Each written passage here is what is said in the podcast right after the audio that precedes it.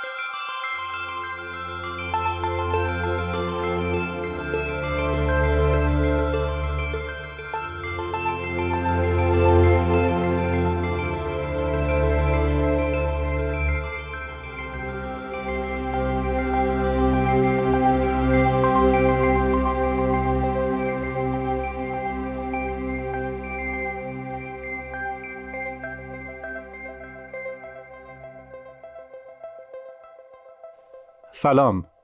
سیزدهمین قسمت پادکست چرخ و سفر رو گوش می‌کنید.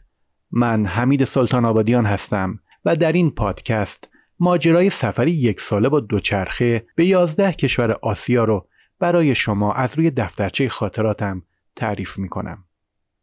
این پادکست در عواست شهریور 1401 ضبط شده.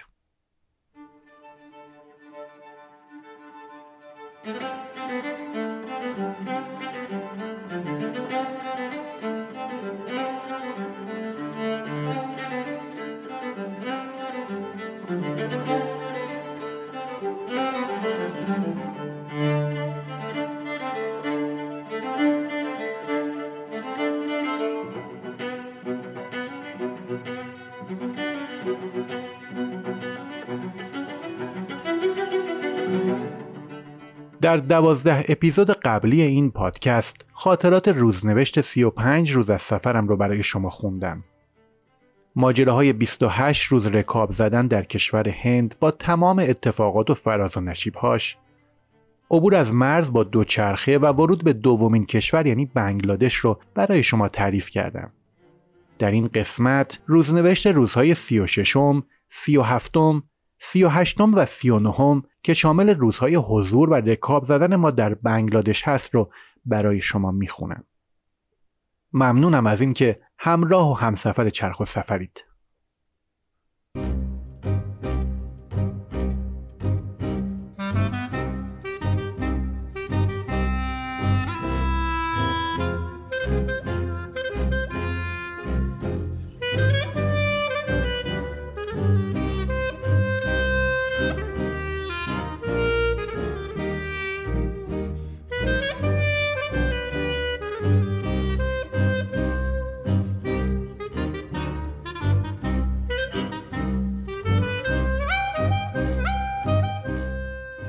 جمعه چهاردهم بهمن 1390 روز سی و ششم بنگلادش در مسیر چیتاگونگ دیشب جبران بیخوابی شبهای قبل رو کردیم و بدون دغدغه از اینکه با سر صبح بچه ها بریزن توی مدرسه بدون کابوس و با فراغ بال در سکوت و خلوت طبیعت تا ساعت نه خوابیدیم. صدای هلو هلو گفتن خلیل الرحمن باید شد دل از خواب بکنیم. وگرنه ممکن بود یکی دو ساعت دیگه هم این خواب دلچسب ادامه داشته باشه. خلیل الرحمن برای ما شیر آورده بود. لذت مهمان شدن و نوشیدن یک لیوان شیر داغ کیفی که از خواب دیشب برده بودم رو دو چندان کرد. امروز طوری شروع میشه که حسابی انرژی می‌گیریم و آماده میشیم برای رکاب زدن و پیمودن جاده. با قبیله خلید الرحمن عکسی به یادگار می‌گیریم و چادر و وسایلمون رو جمع کرد و برمیگردیم به مسیر. تا ساعت پنج عصر یک سره رکاب می‌زنیم و گاهی توقف کوتاهی داریم برای صرف چای یا ثبت عکس یادگاری با مردم مهربانی که ما رو صدا می‌زنن و با ما حال و احوال می‌کنن. یکی از مهمترین آداب سفر هنر ارتباط با مردم در کشورها و فرهنگهای مختلفه. بی تفاوتی و اهمیت ندادن به مردم نتیجه جز باستاب همین برخورد در مورد خودمون نخواهد داشت. من با اینکه شخصا آدم درونگرایی هستم و تا قبل از شروع سفرهام چندان تمایلی برای حضور در جمع و ارتباطات اجتماعی نداشتم اما سفر من را به سمتی هدایت کرد که لذت ارتباط رو به هم چشوند و نحوه ارتباط برقرار کردن با آدمهای مختلف رو به من یاد داد. یاد گرفتم در سختترین حالت وقتی با آدم جدیدی برخورد می کنم لبخند به لب داشته باشم و با روی گشاده باب گفتگو رو باز کنم.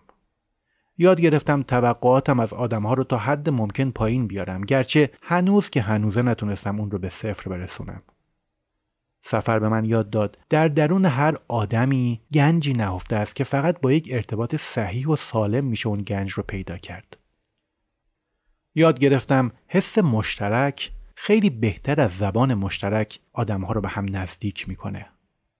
یاد گرفتم اندکی محبت بسیار ارزشمندتر از کرور کرور مال و نقدینگیه و چیزی که انسان رو از بقیه موجودات مستثنا می‌کنه داشتن قلبیه که سرشار از مهربانی و محبته. این آموخته ها و بسیاری دیگه از چیزهایی که در حال یاد گرفتن اون هستم هدیه های سفر به من و همسفرانمه. امروز به خاطر آهسته رکاب زدن و بیشتر تماشا کردن فقط 80 کیلومتر رکاب می‌زنیم. در مسیر از یک دستفروش مقداری بادمجان و سیر و گوجه فرنگی برای شام می‌خریم. نزدیک غروب به ساختمان بزرگی می‌رسیم که حیات وسیع و مسطحی داره که جون میده برای نصب چادر و اقامت شبانه. خوشبختانه نگهبان این ساختمان که به نظر یک ارگان خصوصیه با خوشرویی از ما استقبال می‌کنه و اجازه میده وارد محوطه بشیم. لقمان نگهبان ساختمان که به نظر خوشحاله که امشب از تنهایی در اومده خیلی زود با ما رفیق میشه. هنوز وسایلمون رو از روی دوچرخه باز نکردیم که می‌بینیم لغمان یک چوب بلند برداشته و داره از درختی که توی محوطه است برای ما نارگیل می‌کنه. ما هم میریم کمکش و هر کدوم با هر زحمتی که هست با همون چوب بلند برای خودمون نارگیل می‌کنیم و لغمان با یک چاقوی بزرگ نارگیلا رو برامون آماده می‌کنه که نوشیدنی قبل از شام امشب رو آب نارگیل بنوشیم. حالا روزی که صبحش رو با شیر داغ شروع کردیم در غروب با نوشیدن آب نارگیل به پایان میرسونیم. لغمان از حال خوب ما ذوق زده است و با کلمات شکسته بسته انگلیسی به ما میگه می‌تونید از حمام هم استفاده کنید و با انگشت یک اتاقک کوچک در کنار محبتا رو به ما نشون میده. هر سه ما از این خبر عالی خوشحال میشیم. از موقع ورود به بنگلادش تا امروز امکان و موقعیتی برای استفاده از حمام به وجود نیومده و فقط یک بار در رودخانه پاما تن به آب زده بودیم که از همون روز تنمون میخواره و به نظر آبش چندان پاکیزه نبود و اون فاضلاب جاری در رود کار خودشو کرده بود. با عجله چادر رو برپا می‌کنیم و قرعه میندازیم که کی زودتر به حمام بره. من اولین نفری هستم که محبت استفاده از حمام نصیبم میشه.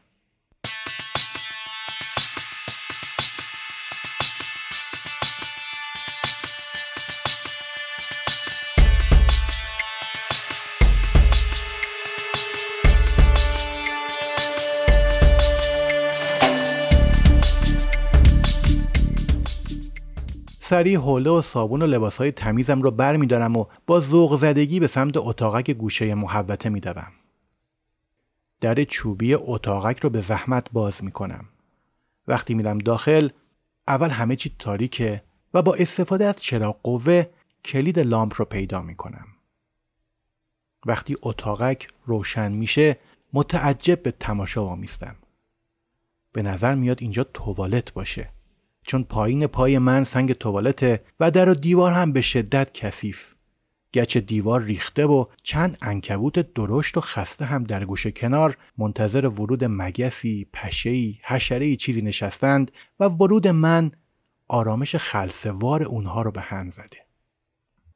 سلانه سلانه برمیگردم پیش بچه ها که اونها هم بخچه همومشون رو بستن و منتظر من نشستن و با لغمان میگن و میخندن. وقتی به اونها می‌رسم تعجب می‌کنن که چرا اینقدر زود برگشتم. به لغمان میگم آدرس رو اشتباه ندادی چون اونجا توالت و خبری از هموم نیست.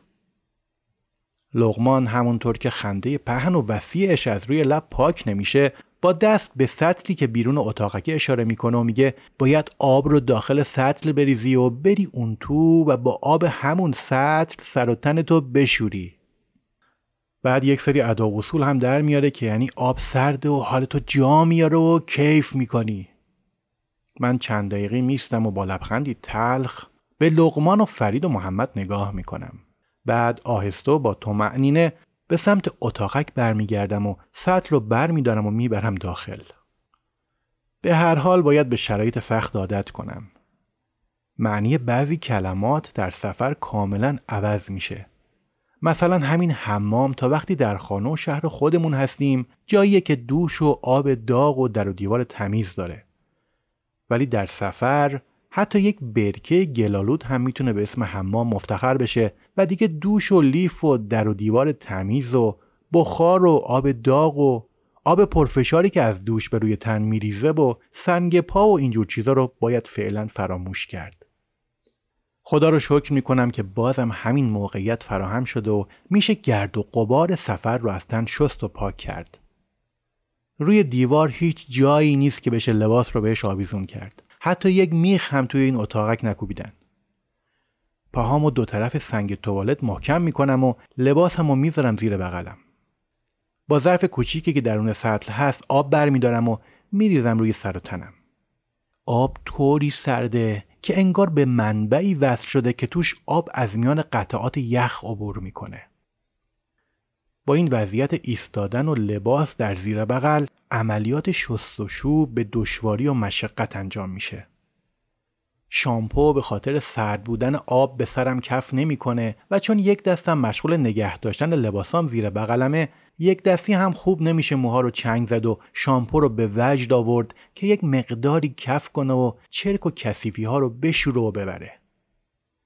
وضعیت برای خودم هم خنده داره و همینطور که آب یخ رو روی خودم خالی می‌کنم میخندم و از این تجربه های نو و خاص کیف می‌کنم ولی الحق و بالانصاف که این آب خنک حالم رو جا میاره و تازم می‌کنه توی ذهنم مطلبی رو مرور می‌کنم که در اون خونده بودم که دوش آب سرد خیلی برای بدن مفیده و یک مدتی تصمیم گرفته بودم که همیشه با آب سرد دوش بگیرم. ولی داغی دلچسب حمام خونه همیشه گولم می‌زد و این اجازه رو بهم به نمی‌داد. و حالا در این سفر می‌تونم هر چقدر دلم می‌خواد آب خنک و سرد روی سر و تنم بریزم و خودم رو به این شرایط عادت بدم. شرایط اتاقک طوریه که باید همون وسط تعادلم رو طوری حفظ کنم که تنم به در و دیوار چرک برخورد نکنه وگرنه باز دوباره باید مراحل آبریزان و نفس نفس زدن زیر آب یخ رو انجام بدم.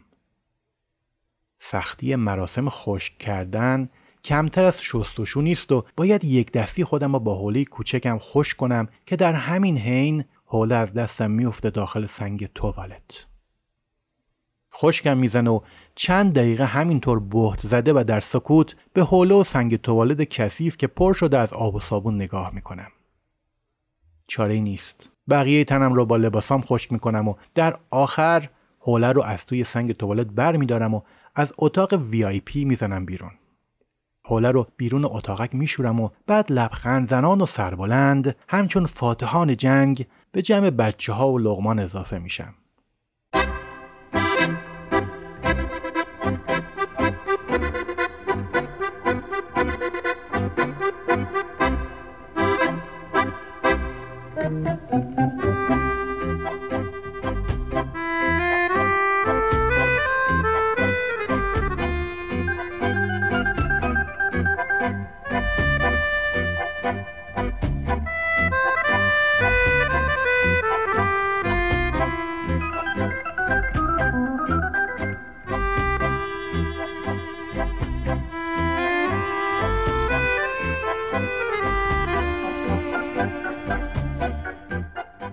چشمان پرسوال محمد و فرید به من دوخته شده که یعنی چطور بود؟ بدون اینکه اجازه بدم این سوال رو به زبون بیارن میگم بچه ها کیف کردم. تازه شدم. زود برید که اگه از دستش بدید از کفتون رفته. فقط جالباسی نداره. یک کیسه پلاستیکی با خودتون ببرید که موقع شستشو اذیت نشید. حواستون به سنگ توالت هم باشه که قدرت جاذبش زیاده و چیزی از دستتون نیفته توش. این جملات رو بدون هیچ تنه و کنایه‌ای و از ته دلم به زبون میارم. محمد و فرید هم به نوبت به اتاقک شستشو میرن و اونها هم با لبخند برمیگردند. فقط صابون از دست محمد سر خورده و به داخل چای مسترا افتاده بود. بقیه موارد همه به خوبی و خوشی انجام شده و نه تنها از گله و شکایت خبری نیست بلکه شادی زاید الوصفی هم به خاطر تر و تمیز شدن در دلمون افتاده که باعث شده اشتهامون بیشتر از هر شب بشه و زودتر از همیشه گرسنه بشیم. لغمان یک سراحی برق برای ما میاره که لپتاپ و وسایل برقیمون رو برای شارژ به اون وصل کنیم. خود ما هم چند سراحی دیگه به این سراحی وصل می‌کنیم و هرچه وسیله داریم که نیاز به برق و شارژ داره رو وصل می‌کنیم به این چند راهی. لقمان با چشمان درشت شده و متعجب به این منظره نگاه می‌کنه و سر تکون میده. شام امشب ترکیب دلنشینی از بادمجان و سیر و گوجه فرنگی که در مقدار زیادی روغن سرخ و مخلوط میشه. عطر هوسانگیز سیر سرخ شده در هوا میپیچه و اشتهامون رو حسابی تحریک می‌کنه. لغمان رو به شام دعوت می‌کنیم. در هوایی نسبتا خنک و زیر درخت نارگیل میشینیم به شام خوردن. زنده یاد عباس کیارستمی اگر ما رو در این حال می‌دید حتما بعد از فیلم زیر درخت گیلاس ایده ساخت فیلم زیر درخت نارگیل هم در ذهنش جرقه می‌زد. لباسهایمان را که بعد از حمام شسته ایم روی تنابی بین درختان نارگیل پهن کردیم و نسیم آرامی که میوزد آنها را همچون بادبانهای کشتی رها شده در بین امواج تکان می‌دهد و بوی صابون و سیر پیرامونمان را پر می کند. سکوت و آرامش و فراغ بال محبت هایی هستند که در این جور مواقع بیشتر از همیشه قدر آنها را می‌دانم. در این مدت که شرایط خاص سفر را تجربه کردم خیلی به این موضوع فکر می کنم که آدم وقتی در شرایط سخت قرار می گیرد از اندک داشته ها و ساده ترین امکانات بیشترین لذت ها را می برد. چه بسا در زندگی عادی و شهری خودمان همه امکانات در اختیارمان هست اما به علت دسترسی همیشگی به آنها و عادت به استفاده از آن امکانات نه تنها لذتی از آنها نمی‌بریم بلکه شاید حتی به بود و نبودشان هم فکر نمی کنیم. امشب خیلی ساکت است. نه صدای جیجرک ها خبری است نه از صدای ماشین و بچه های همسایه. لقمان به اتاق خودش می و ما را با ملک اختصاصی امشبمان تنها می گذارد. چای بعد از شام را می نوشیم و بعد از لختی تماشای آسمان پرستاره با دلی آرام و قلبی مطمئن به خوابی عمیق سفر می کنیم.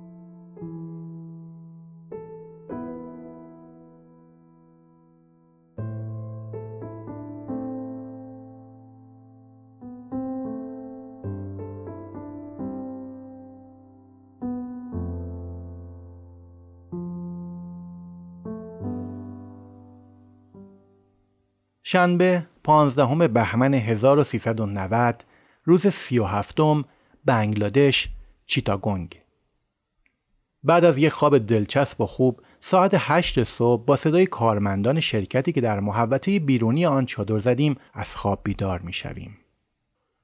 وقتی زیپ چادر را باز می کنم و بیرون را نگاه می کنم می بینم تعداد زیادی از کارمندان شرکت دوروبر چادر ایستادند و با تعجب در حال تماشای چادر و دوچرخه های ما هستند.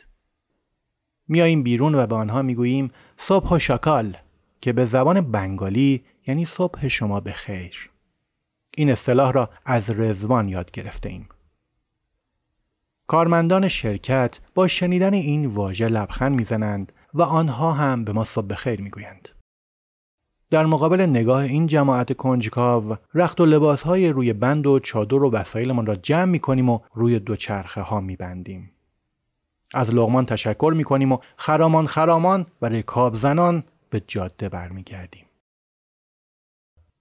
هوا نسبتا گرم است و فرید و محمد شورت ورزشی و لباس آسین کوتاه مخصوص دوچرخه سواری را به تن کردند و من که تمام لباس و شورت های دوچرخه سواریم را در دهلی از دست دادم با همان لباسی که در هند تنم بود و برای هوای نسبتا سرد مناسب است عرق ریزم و رکاب می‌زنم تنها مزیت این لباس این است که تنم را از آفتاب سوختگی در امان دارد. ساعت دوازده ظهر توقف می کنیم و زیر یک درخت سرسبز و پرشاخ و برگ چای درست می کنیم و صبحانه می خوریم. بعد از این توقف یک سر رکاب می‌زنیم و توقف ها فقط برای نوشیدن آب یا آب انبه است. در کنار جاده و در بیشتر روستاها تلمبه های آب وجود دارد که آب آشامیدنی مردم از آنها تامین می شود و ما هم هر کجا که از این تلمبه ها به چشممان می خورد به سمتش می رویم و قمقمه ها و بطری های روی دوچرخه ها را از آب آشامیدنی پر می کنیم. در مسیر تعداد زیادی کارگاه چوببری و آجرپزی می بینیم. چند جا برای تماشای هنر حکاکی روی چوب توقف می کنیم و با مردم هم صحبت می شویم و کارشان را از نزدیک تماشا می کنیم و گاهی هم چند عکس می گیریم. تا ساعت شش عصر حدود 100 کیلومتر رکاب می زنیم. رها بودن در جاده یک سبک زندگی است.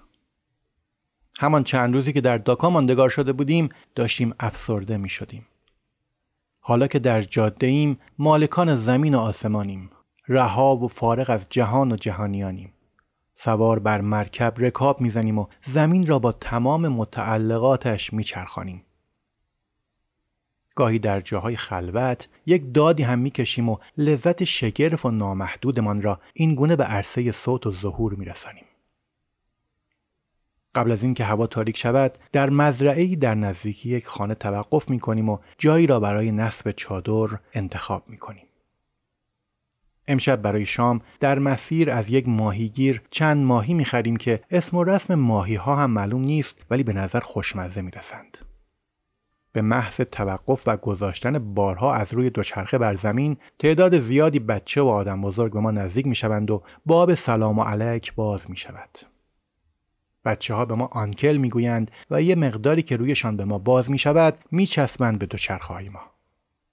از طرفی دیگر توده عظیمی از پشه های ریز هم به سرمان میریزند و ولکنمان هم نیستند. من برای رها شدن از شر پشه ها شروع به دویدن می کنم اما پشه ها کاملا با حرکات من هماهنگ هستند و حتی لحظه هم جا نمی مانند. بچه ها به این دویدن ها و سرتکان دادن های ما می خندند و این در حالی است که دوروبر سر و کله همه آنها هم پر از پشه است ولی برای آنها چیز عجیبی نیست و انگار این موضوع را به عنوان بخشی از زندگی روزمرهشان قبول کردند. با کمک بر بچه ها آتش درست می کنیم و دود را می اندازیم به امید اینکه از شر پشه ها و وزوز بی امان آنها خلاص شویم. دود کار خودش را می کند و از تعداد پشه ها کم می شود. چای درست می کنیم و چند نفر از بچه ها و پدرانشان هم به جمع ما برای چای خوردن اضافه می شوند. بعد از چای مشغول سرخ کردن ماهی ها می شویم. حدود 14 15 بچه قد و نیم قد هم دوربرمان ایستاده و نشستند و فرایند سرخ کردن ماهی ها در تابه کوچک ما را تماشا می کنند. بعد از اینکه ماهی ها خوب برشته می شوند آماده صرف شام می شویم و به بچه ها تعارف می کنیم که هم سفره ما شوند ولی آنها از سر ادب این دعوت را رد می کنند. در اولین لغمه می‌فهمیم که امشب کارمان درآمده است. ماهی ها در عین حالی که خیلی خوشمزند اما پر از های ریز و سوزنی شکل هستند. چند تا استخوان که به زبان و گلویمان گیر می کند و آخ و اوخمان که بلند می شود بچه ها شروع به خندیدن می کنند. ما هم ظرف ماهی را وسط بچه ها می گذاریم که اگه دوست دارید شما بفرمایید. به این نیت که آنها هم یک لغمه بزنند و وضعیت پر استخوان ماهی ها را درک کنند. اما تیرمان به سنگ می‌خورد بچه ها در چشم بر هم زدنی ماهی ها را با های ریز و درشتشان می و می خورند و طوری با کیف و لذت این کار را انجام می دهند که انگار نه انگار که استخوانی هم در کار بوده. ما با استخوان در گلو و هاج و واج نان توست به نیش می‌کشیم و این زیافت را تماشا می‌کنیم. بچه ها تا ساعت ده شب که ما با شکم گرسنه به داخل چادر می رویم در کنار ما هستند و با خودشان درباره ما حرف می‌زنند و میخندند و کیف می کنند. به درون چادر که می رویم بچه ها هم کم کم به خانه هایشان می روند. دوباره سکوت حاکم می شود و هتل پرستاره ما آغوشش را برای خوابی دلچسب به روی ما می گشاید.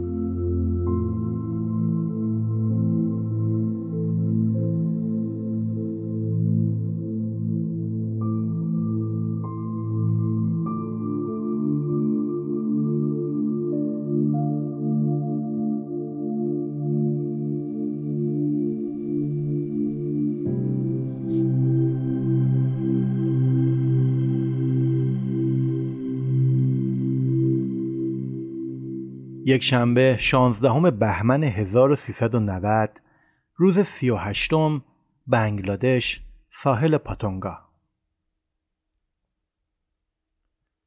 صبح زود با صدای همهمه و آنکل آنکل گفتن بچه ها از خواب میپریم. چادر و کیسه خواب و لباسهایمان بوی دود و ماهی سرخ شده گرفته و ناکامیمان در خوردن ماهی های پر استخوان دیشب را به یادمان میآورد. از چادر که بیرون میاییم بچه ها که دیگر حسابی با ما خودمانی شدهاند به پر و پایمان میپیچند که یالا دو چرخه رو بدین ما سوار بشیم. هرچه ما می‌گوییم این دو چرخه ها با بار و بندیلی که روی اونها سواره خیلی سنگینه و سوار شدنش کار هر کسی نیست. بچه ها گوش نمی‌دهند که نمی‌دهند. من زیر بار اصرار بچه ها کوتاه میآیم و دو چرخه را به یکی از آنها می سپارم که سوار شود.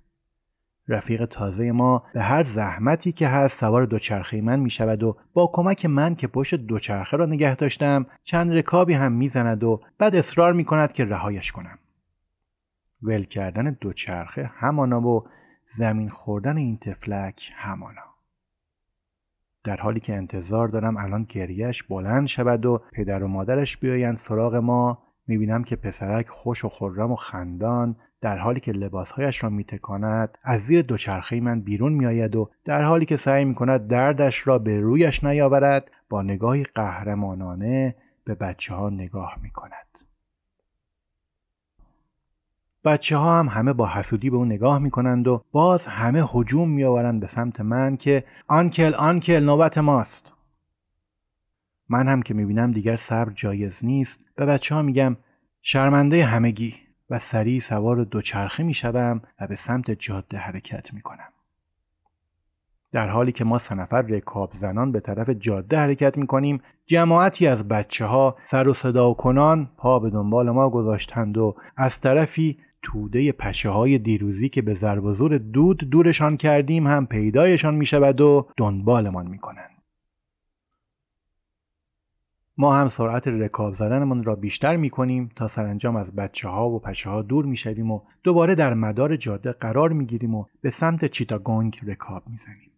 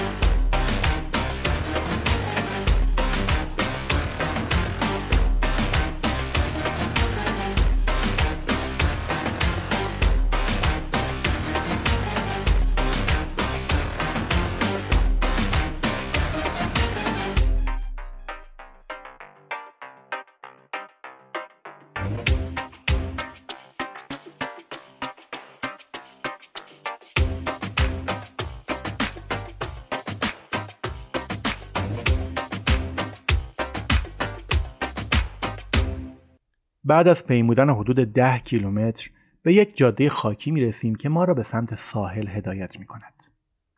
رکاب زدن در جاده های خاکی و ماسه‌ای با دوچرخهای سایکل اصلا کار آسانی نیست و پشیمان می‌شویم از اینکه وارد منطقه ای شدیم که هیچ خبری هم در آن نیست و فقط ده دوازده تا برا بچه بنگلادشی دارن توی آب و روی ماسه ها با هم فوتبال ساحلی بازی می کنند. چند دقیقه توقف می کنیم و چند عکس می گیریم. کمی بالاتر جای بهتری رو پیدا می کنیم که یک دکه داره و چند صندلی پلاستیکی هم روی ماسه گذاشتند. چند دقیقه روی صندلی ها می نشینیم و به ساحل خلوت و آبهای بیکران نگاه می کنیم که در همین حین چند نفر از مشتری های دکه به ما نزدیک می شوند و سر صحبت رو باز می کنند. وقتی اونها از چند و چون سفر ما مطلع می شوند کلی کیف می کنند و ما رو به آبنبه دعوت می کنند. ما هم مثل همیشه با کمال میل از این دعوت استقبال می کنیم و می نشینیم لب ساحل و با دوستان بنگلادشی که مدام از ما تعریف و تمجید می کنند آبنبه خنک می نوشیم. به پیشنهاد همین دوستان تصمیم می‌گیریم حدود ده کیلومتر دیگر رو طی کنیم تا به ساحل پاتونگا برسیم که به گفته اونها محل اصلی تفریح مردم منطقه است و همه امکانات تفریحی و آسایشی رو داره. از دوستان مهربان خداحافظی می‌کنیم و به سمت ساحل پاتونگا رکاب می‌زنیم. کم کم از شلوغی هایی که از دور می‌بینیم متوجه میشیم که بله داریم به ساحل اصلی نزدیک میشیم. منطقه ای که بهش می‌رسیم پر از مغازه و دکه است و مردم زیادی در کنار ساحل مشغول قدم زدن، عکاسی و یا بادبادک هوا کردن هستند. به محض ورود به این ساحل به خاطر پرچم های ایران که جلوی دوچرخه نصب کردیم حسابی جلب توجه می‌کنیم. یک خانواده بنگلادشی جلوی ما رو می‌گیرن و پدر خانواده آقای دیدار حسین با ما خوشبش می‌کنه و میگه عاشق ایرانه و خیلی دوست داره که به کشور ما سفر کنه. دیدار حسین ما رو به یکی از دکه های ساحلی می‌بره و به نوشابه و کیک دعوتمون می‌کنه و از ما می‌خواد ماجرای سفرمون رو برای او و همسر و دختر و پسر کوچیکش که از سر و کول دوچرخه های ما بالا می‌رفت تعریف کنیم. ما هم میشینیم به کیک و نوشابه خوردن و تعریف کردن خاطراتمون از هند. دیدار حسین با شوق و به دقت به صحبتهای ما گوش میده و از آرزوهای دوره جوانی خودش که دوست داشته همچین سفرهایی رو تجربه کنه برای ما صحبت می‌کنه. بعد از چند دقیقه گپ و گفت دلنشین دیدار حسین شماره تلفنش رو به ما میده که اگه دچار مشکلی شدیم باهاش تماس بگیریم. از دیدار حسین و خانوادهش خداحافظی می‌کنیم و هر طوری هست دوچرخه هامون رو از دست پسر بچه کوچیک و شیطونش که چسبیده به دوچرخه و ول نمی‌کنه رها می‌کنیم و به قسمت دیگه از ساحل میریم. دوچرخه ها رو داخل یکی از دکه های ساحلی می‌ذاریم و به صاحبش میگیم هوای دوچرخه های ما رو داشته باشه که اون بنده خدا هم میگه برین خاطرتون جمع باشه. قدم زنان در ساحل شنی و شلوغ پاتونگا در کناره اقیانوس هند حرکت می‌کنیم. چند ماهیگیر در تعدادی قایق در نزدیکی ساحل مشغول ماهیگیری هستند و مردم هم هر کسی سرش به کار خودش مشغول است و بچه ها هم این وسط در حال جست و خیز و شلوغ کاریند. مشغول عکاسی و صحبت با مردم می‌شویم و تا غروب در کنار ساحل قدم می‌زنیم. وقتی به دکه و جایی که دوچرخه ها رو گذاشتیم برمیگردیم هوا تاریک شده و مردم هم به خانه هایشان برگشتند. بیرون از دکه چادر می‌زنیم و در حال گذاشتن وسایلمون داخل چادر هستیم که دو مأمور پلیس ساحلی به ما نزدیک می‌شوند و می‌گویند برادرها اینجا چادر زدن ممنوعه. جمع کنید. ما هرچه اصرار می‌کنیم که بابا ما مسافریم. کوتاه بیاین. ما مهمون شماییم و از این حرفا آنها زیر بار نمی‌روند و می‌گویند ممنوع داداش و سلام. صاحب دکه که وضعیت ما را می‌بیند پیشنهاد می‌کند در ازای مبلغی دوچرخه را ببریم داخل دکه کوچکش و همان داخل هم بخوابیم. ما هم که چاره دیگری پیدا نمی کنیم قبول می کنیم و باز چادر و وسایلمان را جمع می کنیم و می رویم داخل دکه که پر از پشه است و باید روی زمین زیرانداز بندازیم و توی همان جای کوچک بخوابیم. ما که موقع غروب داشتیم در مورد لذت چادر زدن کنار اقیانوس و لذت بردن از نسیم خنک ساحل و تماشای آسمان پرستاره صحبت می کردیم حالا توی یک دکه تنگ و تاریک و پر از پشه های حریص و گرسنه محبوس شدیم و باید تا صبح به همین صورت سر کنیم. در حالی که صدای امواج آرام از بیرون دکه به گوش می رسد و احساسی شبیه سوزن سوزن شدن روی پوست دست و پاهایم احساس می کنم چشم می بندم و خودم را به خدا می سپارم.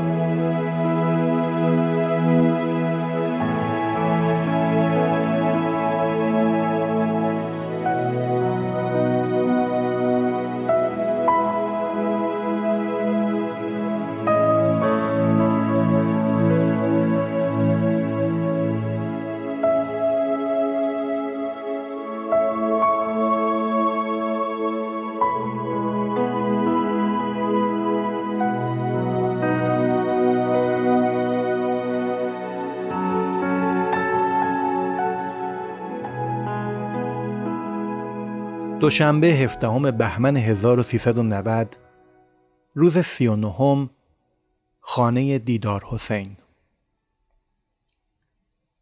بعد از یک شب سخت که نیمی از آن با سر و کله زدن با پچه ها گذشت ساعت هفت صبح با صدای صاحب دکه از خواب میپریم. چرخه ها را بر می داریم و بر می گردیم به کنار ساحل. آب دریا حسابی پایین آمده و منظری که امروز در جلوی چشم ماست با منظره دیشب و دیروز خیلی متفاوت است. ساحل کاملا خلوت است و از شلوغی دیشب هیچ خبری نیست.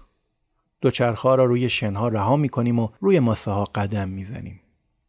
در چشم بر هم زدنی آب دریا بالا می آید و مجبور می شویم سریع دوچرخها را ببریم پشت موج شکنها.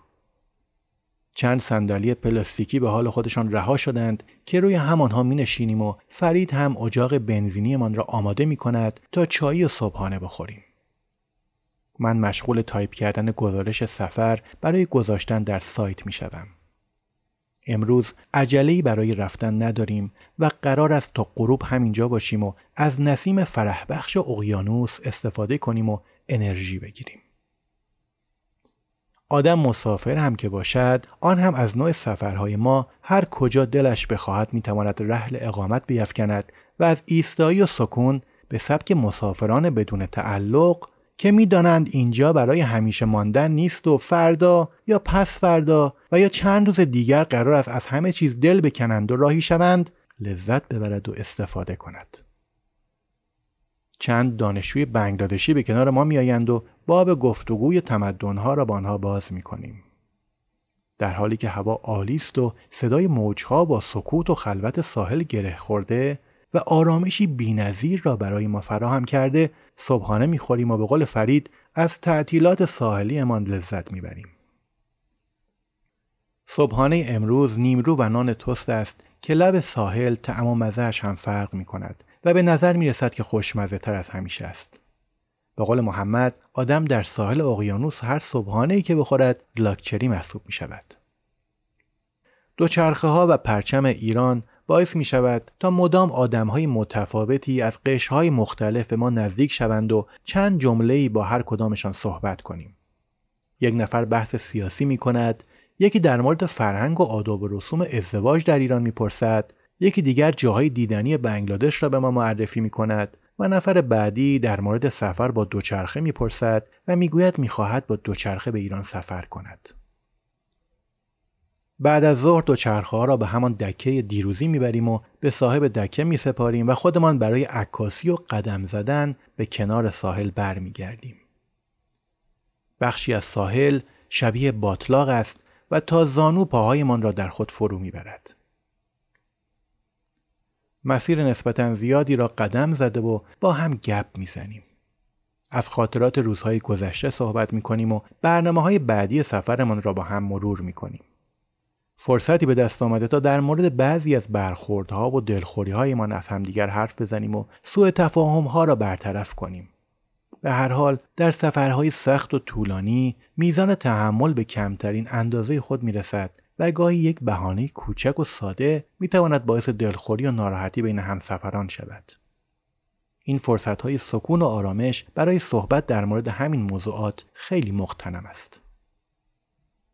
قبل از تاریکی هوا برمیگردیم به محل استراحت دوچرخه ها و چون دیشب توی دکه خواب درست و حسابی نداشتیم تصمیم می‌گیریم دوچرخه ها را برداریم و از ساحل دور شویم و در مسیر هر کجا که مناسب بود چادر بزنیم.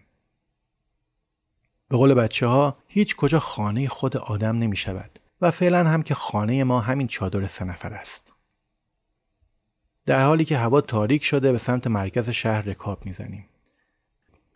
در مسیر در یک غذاخوری مرغ سخاری می‌خوریم که طبق معمول انگار یک شب توی فلفل قرمز با خلوص تندی 90 درصدی خوابانده شده و از بس که تنده است طعم دیگری از آن در خاطرمان نمیماند فقط سیر می‌شویم و خدا را شکر می‌کنیم بعد از شام مسیر را ادامه می دهیم اما خبری از جای مناسب برای اتراق شبانه و چادر زدن نیست رکاب زدن در شب هم به صلاح نیست و به همین خاطر من پیشنهاد می کنم که با دیدار حسین تماس بگیریم و ببینیم آیا جایی برای اقامت شبانه ما دارد. دیدار حسین از تماس ما حسابی خوشحال می شود و بدون معطلی آدرس خانه اش را به ما می دهد و ما را به خانهش دعوت می کند. ما هم که در این سفر یاد گرفته ایم اصلا اهل تعارف نباشیم و قانون پذیرش سریع را در دستور کارمان قرار دادهیم سریع دعوتش را قبول می کنیم و خوشحال و پر انرژی و خندان و قزلخان به سمت خانه دیدار حسین حرکت می کنیم.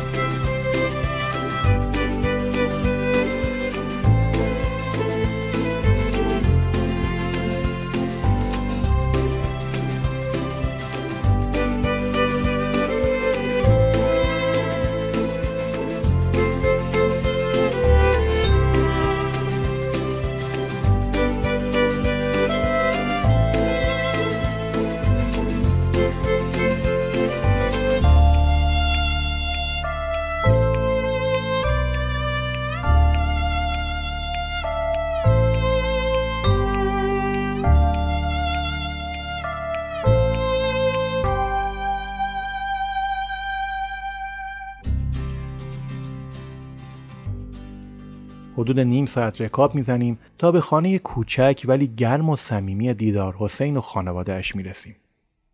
خانواده دیدار حسین طوری از ما استقبال می کنند که اصلا احساس غریبگی نمی کنیم. دیدار حسین، دخترش آبیت، پسر کوچک و شیدان و بازیگوشش ساجد حسین همسر پسر و عروسش به گرمی از ما استقبال می کنند و در بد و ورود ساجد حسین پسر شش ساله دیدار حسین می پرد به سر و کول ما و ولمان هم نمی کند. تا وارد خانه می شویم دیدار حسین می گوید حمام گرم آماده است که دوش بگیرید و گرد و قبار جاده را از تنتون بشورید. چه استقبالی بهتر از این؟ الحق و الانصاف که کار درست دیدار حسین جان. سری حوله و لباس تمیزم را بر و در حالی که توی ذهنم اصلا وعد و وعید دوش و آب داغ و حمام آنچنانی به خودم نمی‌دهم به محلی که به عنوان حمام به من معرفی می شود وارد می شوم. نخیر رویا نیست. یک حمام کوچک و تمیز و مرتب که هم دوش دارد و هم آبش داغ است. عجب دوش پرفشاری هم دارد. لباس از تن می‌کنم و چشم میبندم و میستم زیر دوش آب داغ. به به. قدر همچین موقعیتی را فقط کسی می‌داند که روزهایی را مثل ما سپری کرده باشد. بخار گرم صدای ریختن قطرات آب از دوش عطر صابون حرارت تندشین حمام تمیزی کاشی های صورتی و سفید دیوار آینه بخار گرفته آرامش و رخوت تن. همه و همه با تمام جزئیاتش برایم لذت بخش و سکرآور است. بیرون حمام حوله نرم و تمیز و سفید منتظر است تا عیش امشب کامل شود. بعد از اینکه هر سه به لطف میزبان از موهبت حمام داغ و لذت بخش کمال حظ و استفاده را می‌بریم با لباسهای تر و تمیز و به راهنمایی ساجد حسین به اتاق پذیرایی می رویم. و باز سپرایزی دیگر در راه است. به محض ورود به اتاق می بینیم که میز شام را برای ما مهیا کردند و مرغ سخاری و کته و ماست و کلی خوراکی و میوه برای ما روی میز چیدند. روی من نمی شود که بگوییم آقا دست شما درد نکنه ما شام خوردیم اومدیم. دیگه وقتی این همه برای ما سنگ تمام گذاشتند زشت است که بزنیم توی ذوقشان و بگوییم ما سیریم. مطمئنا حالشان گرفته می شود تازه این دوش آب داغی که گرفته ایم هم دوباره اشتهایمان را تحریک کرده و از شما چه بنهان باز گرسنه شده ایم. می نشینیم دور میز و آستین بالا می‌زنیم و مهیای صرف شام دوم می شویم. ولی جالب اینجاست که شامی که به آن دعوت شده ایم همان مرغ سخاری های تندی است که در راه یک وعده از آن خورده ایم. حتی به نظر می رسد برای اینکه بیشتر تحویلمان بگیرند به مرغها فلفل اضافه هم زدند و به صورت پی تندشان کردند. ولی دیگر ذائقه ما هم تغییر کرده و اگر غذا خیلی تند نباشد به نظرمان بیمزه است. دور هم شام می‌خوریم و می‌گوییم و میخندیم و از این همه صفا و صمیمیت کیف می‌کنیم و در عین حال از درون و برون از تندی غذا میسوزیم.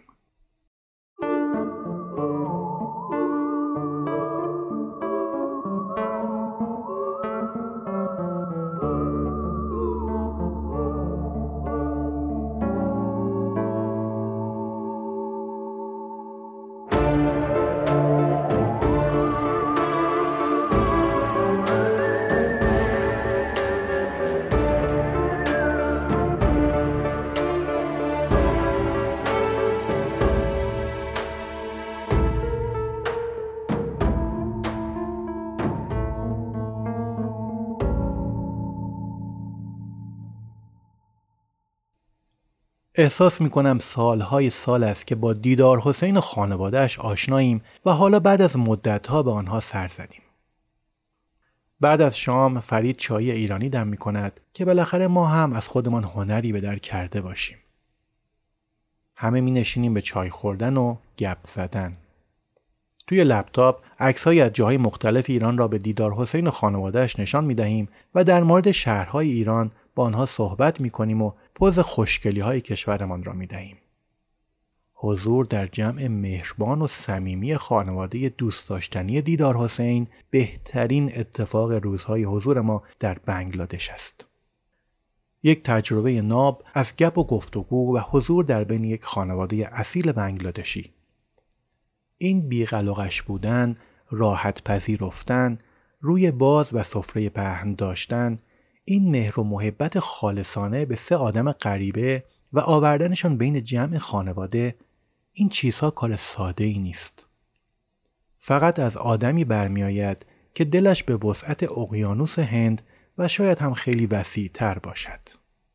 حتی یک لحظه احساس نمی کنیم که حضور ما در این خانه باعث سلب آرامش و آسایش یا اذیت و آزار عضوی از خانواده شده. انگار که ما هم عضو همین خانواده ایم. تصویرها و لحظه ها و صحبت ها برای همیشه در ذهن و دل من ماندگار می شوند. آیا من هم روزی می توانم مثل دیدار حسین باشم؟ آیا می توانم این چنین خاطره ای را برای آدم های مسافری از کشورهای دور یا نزدیک رقم بزنم؟ آیا می شود به راحتی همه اما و اگرها و چون و چراها را دور بریزم و راحت و ساده دیگران را بپذیرم؟ تا حدود نیمه شب به گب و گفتگو و تعریف کردن خاطره و خنده میگذرد و این زمان برای من جز عمرم حساب نمی شود. دلم می‌خواهد این لحظات کش بیایند و زمان متوقف شود. دیدار با آدمهای خوب سوقاتی ویژه سفر است. ساعتی که از نیمه شب میگذرد دیدار حسین ما را به اتاقی که برای خواب ما مهیا کردند راهنمایی می کند. همه وسایل راحتی ما در آن اتاق تدارک دیده شده. از یک پارچه آب خنک گرفته تا ملحفه و بالش و رخت خواب. حتی عود ضد پشه هم برای ما روشن کردند که تنمان از گزند نیش پشه ها در امان باشد. اینها اجاز سفر است که آدم را از وسط مشهد بر می دارد و می آورد و می آورد و می آورد تا بندر چیتاگونگ بنگلادش و می گذارد توی خانه دیدار حسین مهربان. الان که دارم این سفر رو می نویسم فرید و محمد خوابشان برده و من هنوز دوست دارم درباره این خانواده بنویسم. اما پاسی از شب گذشته و پلک ها گرم و سنگین شدند. امشب را در بهترین مکان بنگلادش و خانه بهترین آدم ها می خوابم و به این فکر می کنم که چقدر دنیا و زندگی با حضور این آدم ها زیباست.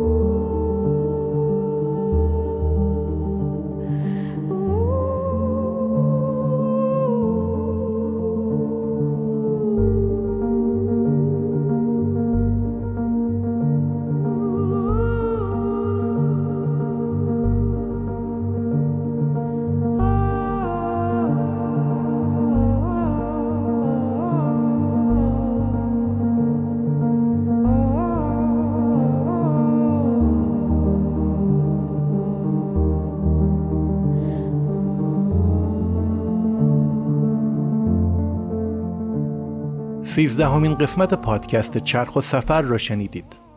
عکس ها و ویدیوهای مربوط به این قسمت رو می‌تونید در سایت چرخ و سفر .ir، اینستاگرام و کانال تلگرام ما به اسم چرخ و سفر ببینید و دنبال کنید. تا قسمت بعدی که در اون ماجرای بازگشت به داکا و ترک بنگلادش ورود به سومین کشور سفر یعنی تایلند و شهر بانکوک و اتفاقات جالب دیگری رو خواهید شنید شما را به خدا می سپارم. همیشه در سفر باشید و خدا نگهدار.